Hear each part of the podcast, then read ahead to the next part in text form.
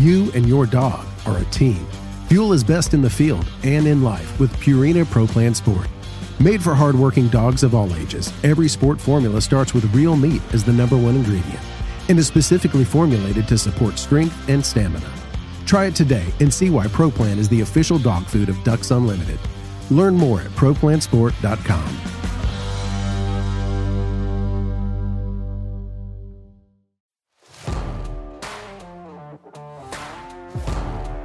Welcome to the Ducks Unlimited podcast, the only podcast about all things waterfowl. From hunting insights to science based discussions about ducks, geese, and issues affecting waterfowl and wetlands conservation in North America, we bring the resource to you. The DU Podcast with your host, Dr. Mike Brasher.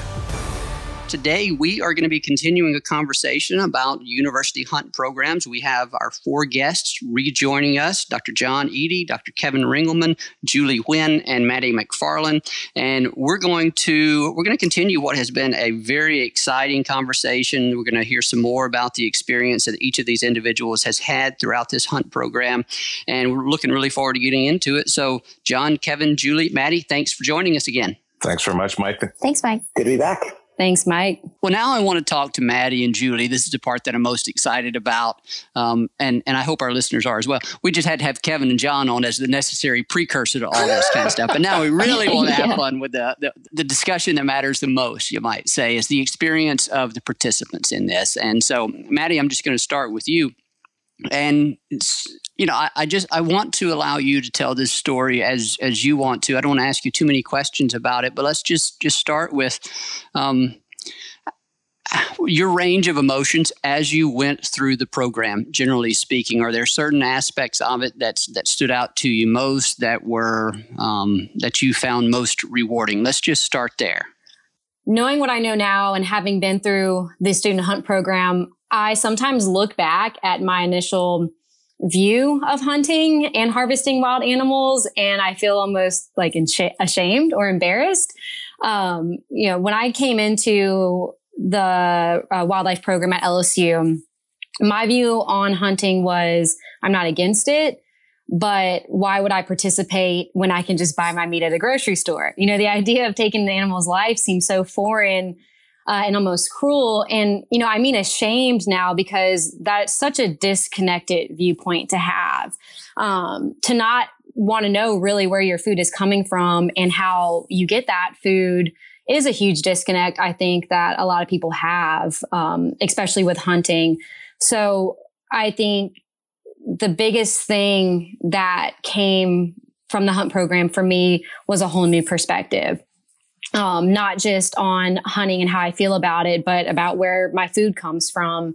Um, I make more conscious decisions now, even when I'm at the grocery store, just because I've had this experience. Um, and I think another emotion that has been really prominent for me out of this whole experience uh, and the student hunt program at LSU is this sense of pride and being proud not only of myself, but uh, my younger sister just recently graduated LSU and she went through the same program as I did. Uh, and she went through the student hunt program with Dr. Ringelman as well. And my sister is a pescatarian, so she only eats fish and seafood. And she still took that leap, you know, to hunt. And like Dr. Eadie said, with some of the vegans who have been on the hunt, is that she has this whole new perspective too, where she would be open to consuming meat uh, if it's wild harvested, if she knows where it's coming from, especially too if she's the one who harvested. Um, and LSU put together these videos called Preserving the Hunt um, about the student hunt program, and she was featured. And I remember watching those videos and just being so proud because this is another thing that I have to bond with um, with my little sister, and knowing that she went out there uh, to do something so foreign to her and shot a limit uh, I mean, that's just a big proud sister moment, you know? so she shot a limit. I have to ask if you shot a limit too. there's, a, there's a little bit of jealousy there because I have yet to uh, shoot a limit. But uh, my feeling of pride for her overshadows that for sure. Oh, that's awesome. So, what about the the act of, of, of pulling the trigger? On, on, the bird. I know as a hunter, and I would imagine most every hunter has had this experience at some time in their life where they're they're recognizing the conscious decision that they're taking to to take the life of another living animal. And so uh, th- there's a moment of reflection there, even for the most seasoned hunters. And occasionally, it, it you know I, I go back to those to that place, that time did you kind of have that moment as well where you i don't know if you were hesitant the first time you saw a duck did you hesitate to pull the trigger? Were those thoughts running through your mind anything of that nature? That really came to me after i had already pulled the trigger and we had the bird in hand. You do have this moment where you reflect on it. You know what does that mean for you to have taken something's life for the first time in your life? Um and uh, you know it wasn't easily overcome at first but you do develop this sense of respect and honor for what you're taking from the environment and how you're taking it. Um, and you just, it, it basically manifests this, manifests itself into a deeper connection of your surrounding environment um, and why you're there. And Julie, now to you, talk about your experience going through this program. Any any particular aspect of it that was most meaningful to you, that you were most uncertain about going through? What did this mean to you, and and how has it influenced any aspect of your life uh, since then? I'm going to be grateful for this program for forever for a variety of reasons. But um, like I said before, I'd never grown up with uh, any kind of hunting or fishing background. And like Maddie said, I knew relatives or distant friends that would hunt, but I kind of just felt like, you know, one, I didn't really feel like it was for me. And also, it wasn't as accessible to me. Um, so it felt very intimidating getting out there. But the ease of this program in allowing me on my first hunt means everything to me because I um, have developed this relationship with my stepdad, who was an avid, who is and was an avid hunter.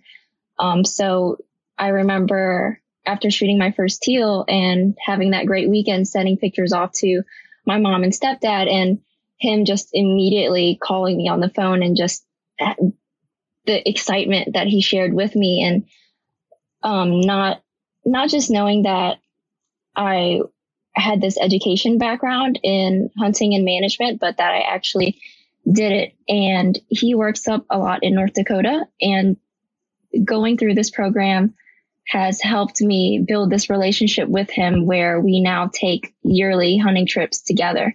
And that's something that's just me and him. Um, and it's so, so important to me because we get a couple days to a week of just being with one another and hunting with one another and just it's an emotional thing, I think. Um, and I have to thank LSU for giving me this opportunity. And the gentlemen that we hunt with up in North Dakota always give me lots of praise in uh, my muzzle safety and bird identification and stuff like that. They're thoroughly impressed with me, but I think to me, it just means so much that I have this connection with my stepdad that is just something that me and him do together annually.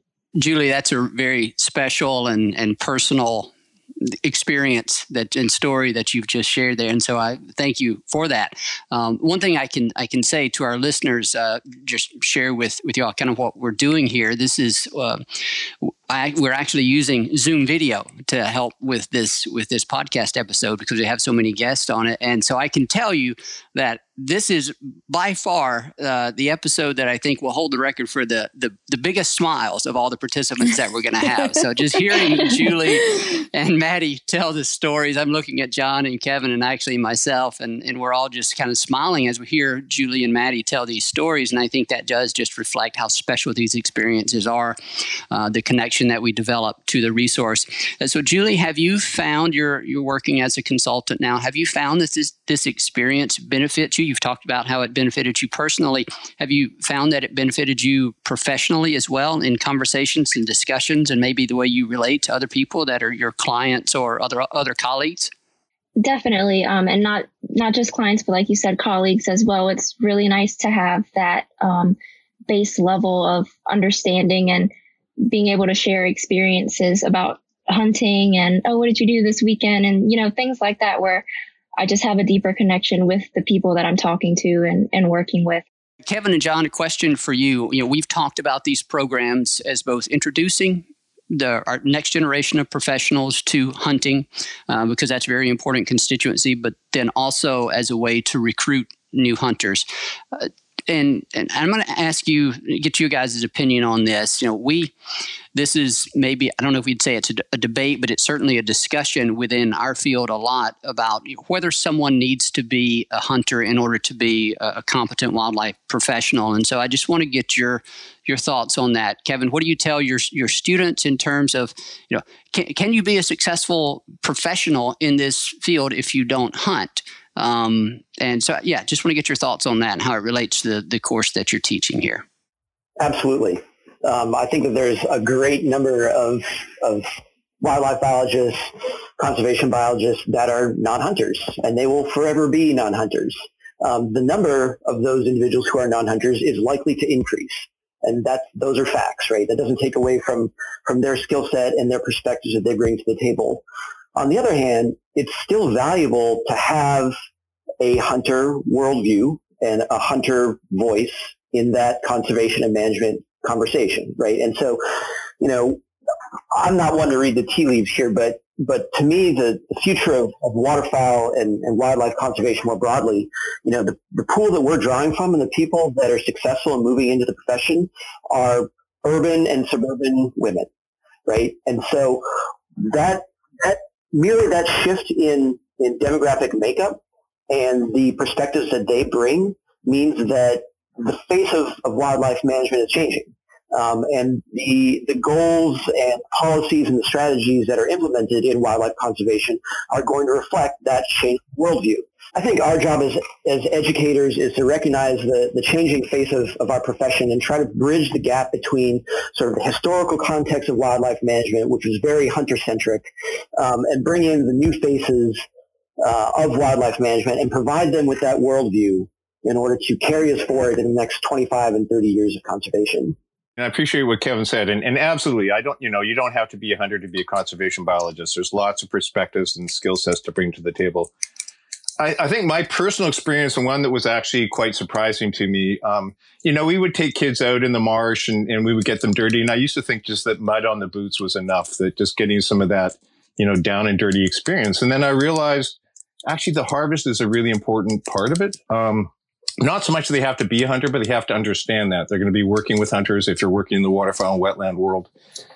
Uh, I mean, I you know, I get Kevin always uh, teases me about my cheesy sayings, but but but the actual commitment, you know, when a student pulls you know pulls the trigger, takes a bird, that's that's a commitment to the marsh. And I you know I, I say that that you know we take it's an oath we take from the marsh with gratitude, and so we, we must give back with generosity.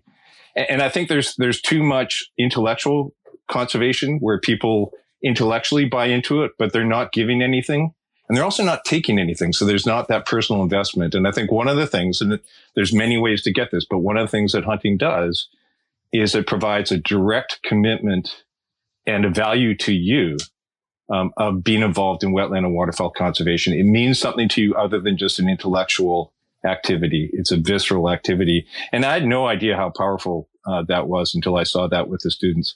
So, so I think that's a really important educational component. And then the other thing, and, and Julie and Maddie spoke really eloquently about this, just, just that decision to pull the trigger, to take an animal's life and, and all of the emotion and, and thought and, and, um, discomfort that goes into that.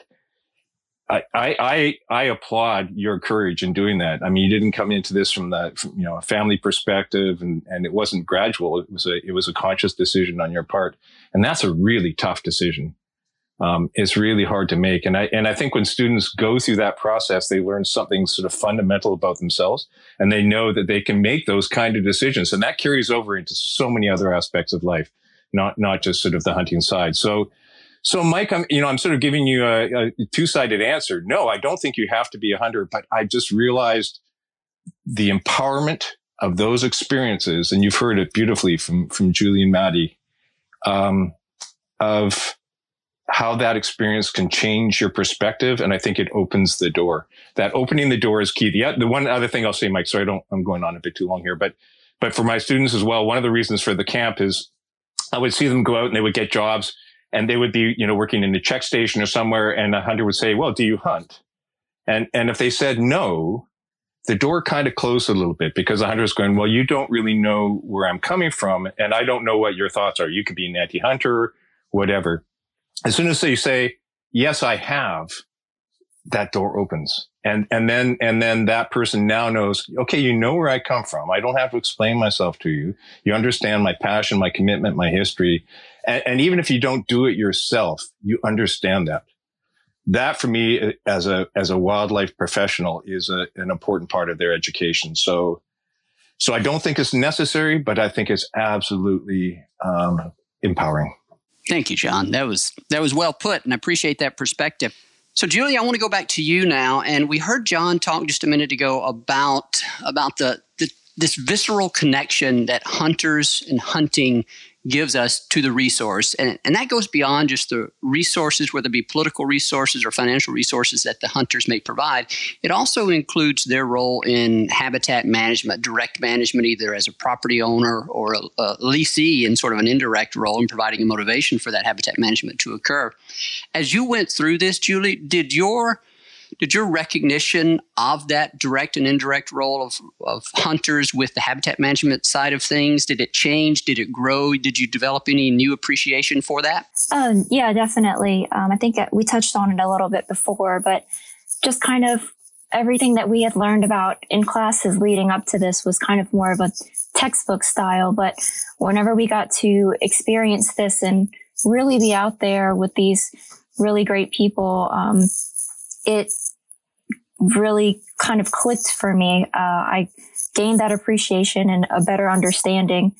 And it was really great also to me to see the respect that the hunters had with um, the game and the environment and just it just is so special whenever you're in it and that's not ever something that you can get from a textbook. What was your impression with respect to their knowledge of the resource, their knowledge of the habitat? A lot of times we think about, well, the only way you can really understand uh, waterfowl or, or any any kind of issue is if you get formally educated about it. But I think a lot of times we don't give enough credit. I think someone earlier in this episode mentioned this. We don't give enough credit to the people that are actually out there on such a regular basis. What they see, their observations actually help educate them. Did that come off to you just as to how knowledgeable these individuals were about the resource? Oh, absolutely. We were out with some of the best guides in the state and just the way that they could identify a bird way, way up in the sky just by the way that it was flying or the sh- slight shadow that it made, you know, over the water. It was really incredible to see that kind of experience and um, the knowledge that they had to the resources. Maddie, what about you? I know you grew up in South Louisiana, so you're very familiar with marshes and a lot of the work that goes on there for various reasons. How did your appreciation or recognition of the role that hunters play in habitat management uh, change if or, or grow? Uh, I think grow is a, a really good word to use because I don't think you really get the opportunity to fully appreciate the skills that these landowners or guides have, um, the types of perspectives that they form from being out there every day and observing until you can experience it yourself and you know take a morning to be out there in the blind with them. Um, you know our first land managers or wildlife managers in the country were observers. You know they i it doesn't matter you know, how many years of school I go through, what degrees I have. Uh, these people that spend their lives out there uh, in the marsh will always have way more knowledge, a much better understanding than I ever will. I think that's a great point, and I think it's it's a reminder that that they can bring very valuable valuable information to a lot of these discussions. So, Maddie, I want to ask you, uh, you and Julie, actually, I'm going to follow up with each of you here. Just sort of, uh, you know, what was your favorite, overall favorite part of this entire experience? I'd have to say uh, the camaraderie of it all. You know, I got to hunt for the first time um, in the blind with my best friend and my mentor, Dr. Ringelman, being able to share that first sunrise and the birds coming in, that excitement right before you pull the trigger with people that I really cared about and admired was probably my favorite part. And not just in that moment, but you know, for the years that have followed afterwards. You know, I've had the great opportunity to hunt now in five different states across the country. Um, and that all began with this common thing that I have with the people I've hunted with that uh, we enjoy being out there, that we appreciate the wildlife that we're hunting, that we respect the environments we're in. And that has led to a number of amazing experiences that I owe to my mentors and the people who have dedicated their time to take me out and, uh, you know, help recruit me into the sport and continue the passion. Maddie, I want to follow up on that just a bit because we asked Julie a question earlier in this episode about how this may have have uh, influenced or enhanced her any of her professional uh, aspects now that she's working as a consultant. But you're you're still in graduate school, uh, so you just talked about how this experience introduced you to to new opportunities maybe it enhanced some of your networking of, of friends around this around the, the pursuit of hunting. But professionally have you have you noticed that it maybe it has opened any additional doors for you or or do you think it will kind of going forward? Oh yeah i would say i would say for sure um, i think what julie and i offer in our experiences um, are or is a pretty unique perspective in that we didn't come from the traditional hunting background like some people put it. And yet we've had the opportunity to experience it and to merge it with our outlook and our schooling um, on wildlife management. So we almost straddle this line between two worlds that i think is really beneficial when it comes to creating or fostering a connection or partnership with a landowner or another wildlife agency um, or land management partner, in that we can understand each other on a different level or make that connection to where you know people are a little bit more uh, open to your perspective or to your insight when they know that you can relate to something or relate to them on something that is so meaningful to them. Yeah, that's a great point. Being able to relate, being able to understand it advances those conversations regardless of the nature of them. That's an outstanding point. Uh, Julie, what about you? Your overall favorite part, or maybe there are multiple parts of this experience? I would say the best part of the experience would just be that feeling of coming full circle. I know we touched on this a little bit earlier, but just that click between things we learned um, in the classroom with the physical experience. And it was a culmination of everything we learned and kind of just a, relief feeling that wrapped up the past four years of our studies. And um, also, obviously, the connection I have with my stepdad now is extremely special. And that's something I'm very grateful for. Um, because I'm sure for him coming into someone's life at 16, 17 isn't very easy to do. So the bond that we have now as the shared love for hunting is super priceless to me. And it's just kind of funny when I think back on it because you know, I never thought I would be so excited to go to middle of nowhere, North Dakota every year. But here I am just excited and. You and your dog are a team. Fuel is best in the field and in life with Purina Pro Plan Sport. Made for hardworking dogs of all ages, every sport formula starts with real meat as the number one ingredient and is specifically formulated to support strength and stamina. Try it today and see why ProPlan is the official dog food of Ducks Unlimited. Learn more at ProPlansport.com.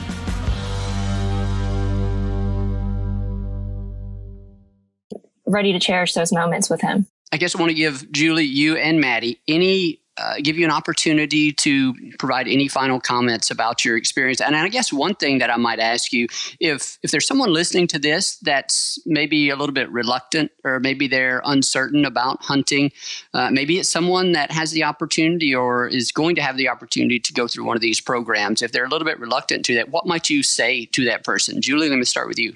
Um, I would say that first of all, I definitely understand the hesitation um, and the nervousness to go into something so new, but it is really great, and I would definitely tell them to take that plunge because it's going to open your eyes up to what feels like an entirely new world, um, and will really help in a multitude of ways. You know, it's going to help in any future paths that you have because if you stay in this field, and even if you don't, if you're in an area where hunting is common, just being able to have that common ground with someone and to be able to relate to them on something um, at this kind of a core level, I think is really important and is a, a skill that you can only get from doing it personally.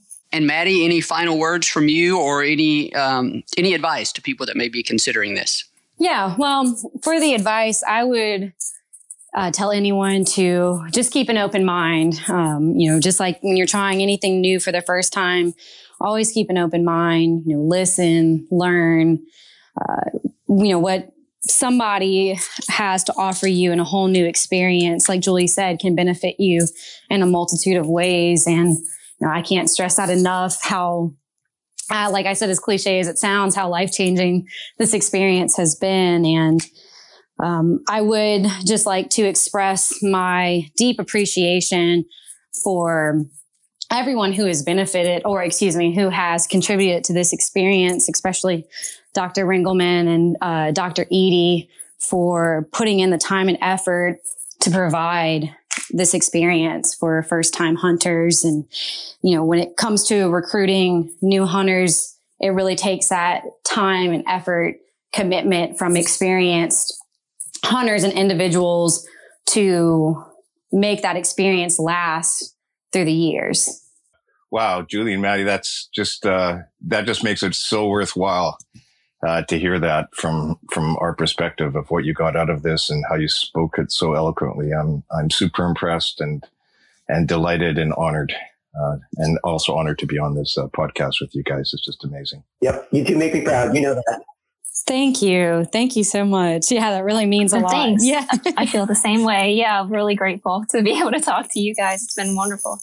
Very nice, very nice. So, Maddie and Julie, thank you two so much for for sharing your time, sharing your experience, and you know, sharing your thoughts, and some of which it sometimes was had a rather emotional connection to it. And certainly appreciate you sharing that, not just with me, but with uh, everyone that's going to be listening to this. I, I know it's going to be, it's very valuable, and it's going to be enjoyed by, by everyone that listens to this. So, thank you very much for joining us. Well, thank you for having us. Thanks for having us. Okay, so John, I want to go back to you now. We've talked about uh, about a lot of the fantastic experiences and sort of emotional transformations that a lot of the students that have gone through this have had. Have you had anyone come out of the program with, let's say, a worse impression or a more suspicious view of hunters and hunting than when they when they started? No, and it's been amazing. We're 12 years in. Um, I was telling you before the podcast of a story of a student in our very first year when we did it, and she was in a blind actually with with uh, um, Paul and Sandy's nephew, who was the guide that day. And uh, Paul and I, when we do the camp, we go around and visit each of the students and see how well they're doing. And she was sitting there, and she she looked quite uh, quite sort of overwhelmed. Um, Tyson was, you know, sort of had a stack of birds. He was showing her how to how to uh, hunt very effectively, and uh, and I thought, oh, this is. Uh, it looks like this didn't work for her, and and I'm going to be hearing about this. Um, and you know, after the hunt, and her how you know how to go. She said, "Oh, it's fine." So, did you find it upsetting? Yeah. Well, well, you know, it's a lot to think about. Yeah, of course. Yeah, that's good.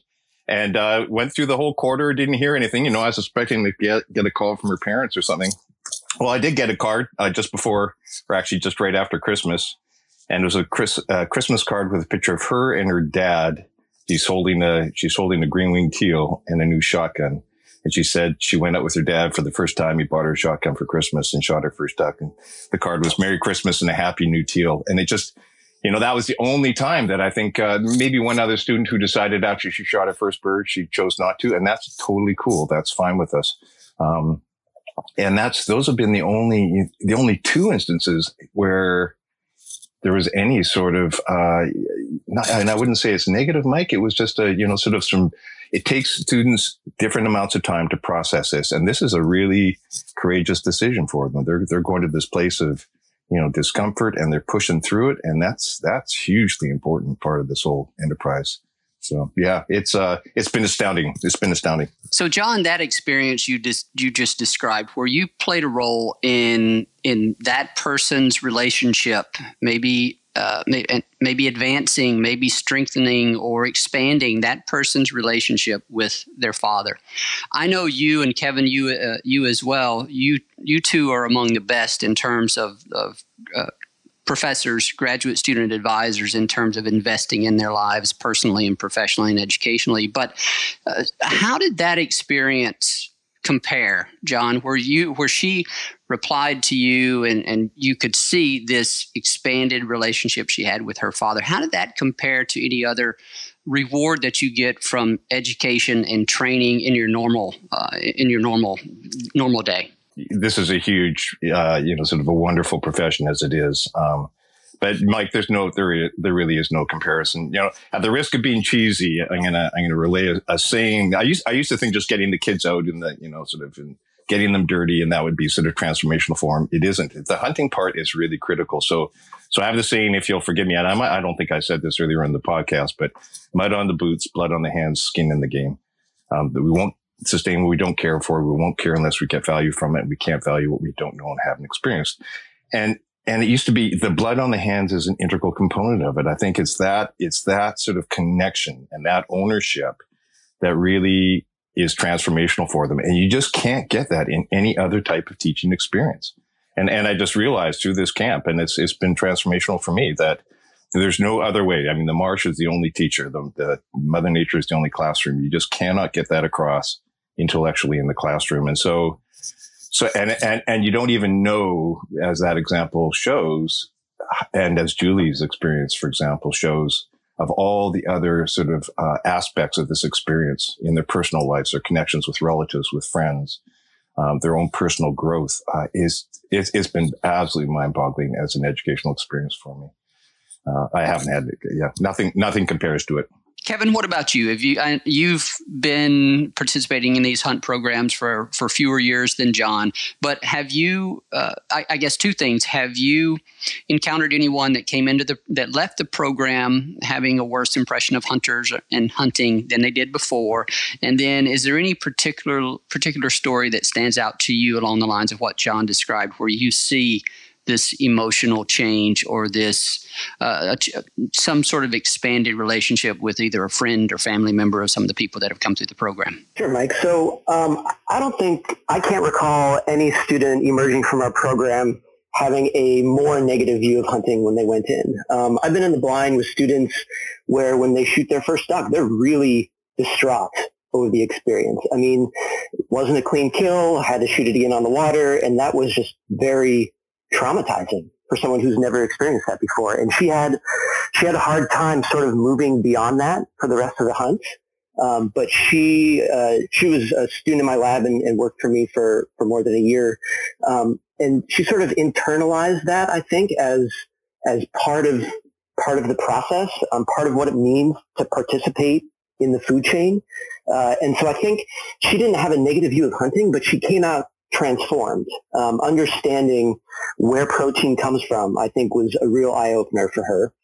Um, you know, that's a big thing, and I think I think we have to realize we're we're now working with a different constituency. I think Kevin's experienced this as well. So the kids that are doing these camps, you know, we did it. It was uh, you know, as part of a sport. It was something that we enjoyed doing. It was an activity.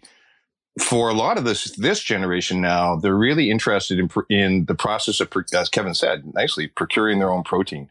Uh, I mean, I love eating duck, absolutely, no question about it. That's a big part of it. But but for them, I think it's almost a bigger part, being part of the food chain, and it's a different, little bit of a different mindset. And I think we, as wildlife professionals, as we're thinking about you know R three and and recruiting new hunters and and recruiting new professionals, need to be aware that there's a different perspective. I think that this uh, the younger generation has about the role of hunting in society, and and I think these camps also play an important role in in, in doing that. I think Kevin said that nicely. Kevin, I want to come back to you and ask about uh, something that I know I've seen come out of LSU related to your program. It relates to social media. And I, I know as your students go through this, pretty much all your students now are going to have some sort of social media presence. Oftentimes, it's going to have a presence on multiple social media platforms. So just from from the participants alone, there's an opportunity for that social media reach to to be achieved. But but LSU uh, and and the, the, people that helped you with this with this program actually developed a series of videos. Share with our listeners about those, and then where could they look those up? Sure, Mike. Well, let me back back up just a second. Um, the way that our students use social media in the marsh on these hunts is intentional. So we cover this in hunter safety as how to be ethical hunters, right? When you, in the day and age where you're posting pictures for hundreds or thousands of people to see, you need to be cognizant of what your image is portraying of hunting, right? So we're beyond the age of throwing bloody deer on hoods of trucks and stuff, right? And so that can portray hunters in a negative light to non-hunters. And so we're very intentional uh, in providing our students guidance with what is appropriate use of social media um, on these hunts. And, and the, the result has been very positive, right? So all of these students who are going into the marsh, who are taking pictures of a dog making a retrieve, of sunrise over the water, of their friend's first duck, those images are being shared with a massive constituency uh, with universally positive branding for hunting as a as a fun youth activity, right? And so I think the reach that we can leverage through social media is is really important. Um, and to your point about about LSU picking up on this, um, we have a very supportive university um, and administration for this program. And uh, a couple years ago, they sent out uh, a photographer to one of our student camps uh, in Shreveport and took some phenomenal pictures, and I think he came back uh, to LSU and his department with a lot of a lot of positive stories to tell. And so this past year, they sent out videographers to several of these hunts, and not only documented the uh, the hunts themselves, but came into the classroom to to get the perspective of us teaching them about ecology and wing identification and then post-hunt reflections with the students. And so it's, it's a three-part series. Um, there, it's available on the, the LSU Public Relations website. Um, you can find links to it on, on my faculty websites. Um, but they're really well done, and I think that they do a good job of documenting not just, I mean, duck hunting doesn't end with the kill shot, right? It, it's, it's the before, pre-harvest, and it's, it's how you reflect on that experience afterwards that really makes it uh, the full experience and I can attest to the quality of those videos. They are they are very well done. So I would encourage our listeners to uh, spend a few minutes uh, searching for those and watching them. They're what maybe three five minutes in length, something of that nature. Yeah, they're short, but it's it's a good way to to kick off 15 minutes when you're supposed to be working. hey, I would kind of you can even kind of consider it educational. You know, that's there's nothing wrong with that. I also I also like very much what you said about or, or the the deliberate nature of the way you you talk about and you discuss as a class uh, proper use of social media. It's almost like that should be a um, uh, an introductory class in every department on campus. I would imagine. So, uh, but but yeah, great job for you for thinking about that and, and incorporating that into into the course. What about other, and I guess, Kevin, I'll direct this to you. What about similar programs at other universities? Are you aware of those? What's there? Um, how widespread is this is this kind of hunt program becoming in in uh, in the U.S. and Canada? If you know of anything there. Uh, to my knowledge, it's sort of expanding exponentially. So there's this growing recognition um, that that introducing the next generation of conservation stewards to hunting has immense value in terms of their education. And so programs have emerged at places like Clemson and University of Delaware, Mississippi State, Colorado State, University of Wisconsin Stevens Point, just to name a few. I think there's somewhere on the order of a dozen to 20 programs that are in some form of development or action. A lot of those are being supported by Delta Waterfowl. Um, they hired a a, an individual, Stephen Sowell, to actually manage their university hunt programs. And so it's a nationwide effort on their part to sort of provide this opportunity for university students with the recognition that not everyone can have the LSU model where we do it through the academic institution.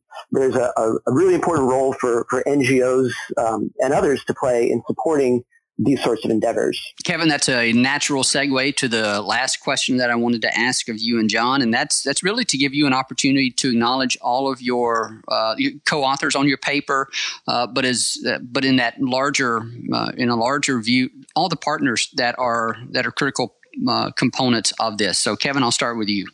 Yeah, it's a long list. I mean, top of the list uh, for, for, for, me is are, are my colleagues uh, Bret Collier and Luke Laborde. And in terms of the university uh, organization and implementation of this, we are we are co-equal in this in this regard. Um, we all put in you know a lot of work to make it happen. Um, This is, of course, in collaboration uh, with with Larry Reynolds at, at, Louisiana Department of Wildlife and Fisheries, who's been there from the beginning um, and sort of moved it into this uh, private lands partnership that we have. And of course, the landowners, right? And the, the club managers, Richard Lipsey, Randy Haney, Terrell Brown, Paul Dixon, John, John Childs, John Barton Jr., Chip Mossberg, Mac Bullock, Lauren Kleinpeter, Tanner, Tanner and Doug Jones, all of the, the hunting clubs and their staff that provide our students with a meaningful experience. I mean, you know, these are hungry undergrads and they're thrilled to just get a really good hot meal um, for a couple days on these on these hunts. So it, it really is um, uh, a large collaboration that's required uh, to bring this to fruition. And so we've been lucky enough to have support of those folks, as well as forge some unique partnerships. Um, we had support from Delta Waterfowl, but also with um, with Merlina Outdoor Incorporated, Jason Hart, who provides uh, our students with some of the camouflage and hats and things like that that they just don't have. I mean, we can't outfit 35 students in camouflage. Um, that's just not an option. So, so I think there's a um, a, a growing opportunity for corporate sponsorship um, in some of these. And, you know, we're happy to send them pictures of students enjoying themselves in a hunt um, in, in their branded gear. So uh, I think there's, there's, there's room for opportunity there as well. And John, same question to you. I want to give you an opportunity to acknowledge all the partners that are that are involved in your program. Well, thanks, Mike. First, can I can I make a plug for uh, for a video we didn't do? UC Davis didn't do it, but Jay Goebbels from CWA did it. There's a if anybody's interested, he did a he did one in one of our very early camps. So it's on YouTube. It's just California Waterfowl uh, slash UC Davis College Hunter Camp. Um, has about a quarter of a million views now and only 23 dislikes. So I guess I guess it's okay. but it's um actually, and the reason for pointing that out is one of our early hunters, Georgia uh, Ramos, was is just absolutely eloquent. She's just like Julie and Maddie, and just just to see, you know, this experience through their their eyes is just is uh, is really you know it's fantastic. Um, so I've got to tip the hat to Bob McLandress, who was the president of CWA. Um, and, and is now an adjunct at UC Davis, was my co-conspirator in this, and so he and I were really sort of working, and then and then Paul and Sandy Bonderson, who who um, basically provided sort of the facilities and the, the financial support and the, uh, and all the other support to make this happen. And then, you know, ours is a different program, as we've talked about. It's not run by UC Davis; it's run by California Waterfowl. So, huge thanks to those guys. I mean, without a private partner dealing with all the gear, the programming, George Oberstad was their, their coordinator, Taylor Byers, in the last couple years just unbelievable the amount of work to pull this off in a single weekend. And then um, Jake Messerli at CWA. So those folks having a private partner NGO. Paul was the is the past president of Ducks Unlimited. So you've got the two big you know NGOs, duck NGOs involved. It's just phenomenal.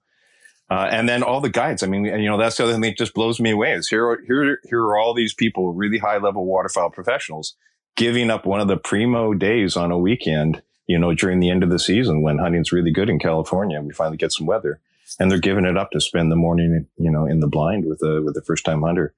Um, there's a long list of them, and they keep coming back year after year. I can't go through them all, but uh, but huge tip of the hat to all of them for for helping helping move our profession forward in what I think is a really creative and um, important way, an experiential basis for for our growth this has been outstanding and it's been a phenomenal story. And I know going forward, it will continue to be a phenomenal story with the continuation of the hunt programs here um, you know, going forward. And so, John, Kevin, Julie, Maddie, I just personally thank each of you deeply for the time that you've given to this. And also, John and Kevin, thank you for the time that you spend and that your partners spend in this very important endeavor. Um, and so, this has been great. I know our listeners are going to like these episodes. And so, thank you so much for joining us here on the Ducks Unlimited podcast. Thanks very much, Mike. Appreciate it.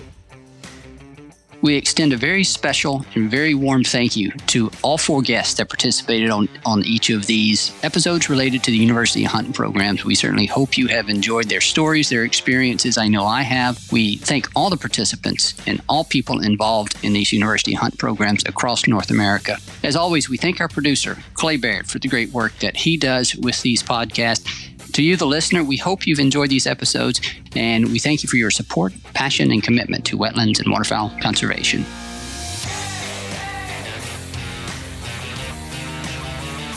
Thank you for listening to this episode of the DU Podcast. Be sure to rate, review, and subscribe to the show and visit www.ducks.org slash DU Podcast for resources based on today's topics, as well as access to more episodes. Opinions expressed by guests do not necessarily reflect those of Ducks Unlimited. Until next time, stay tuned to the Ducks.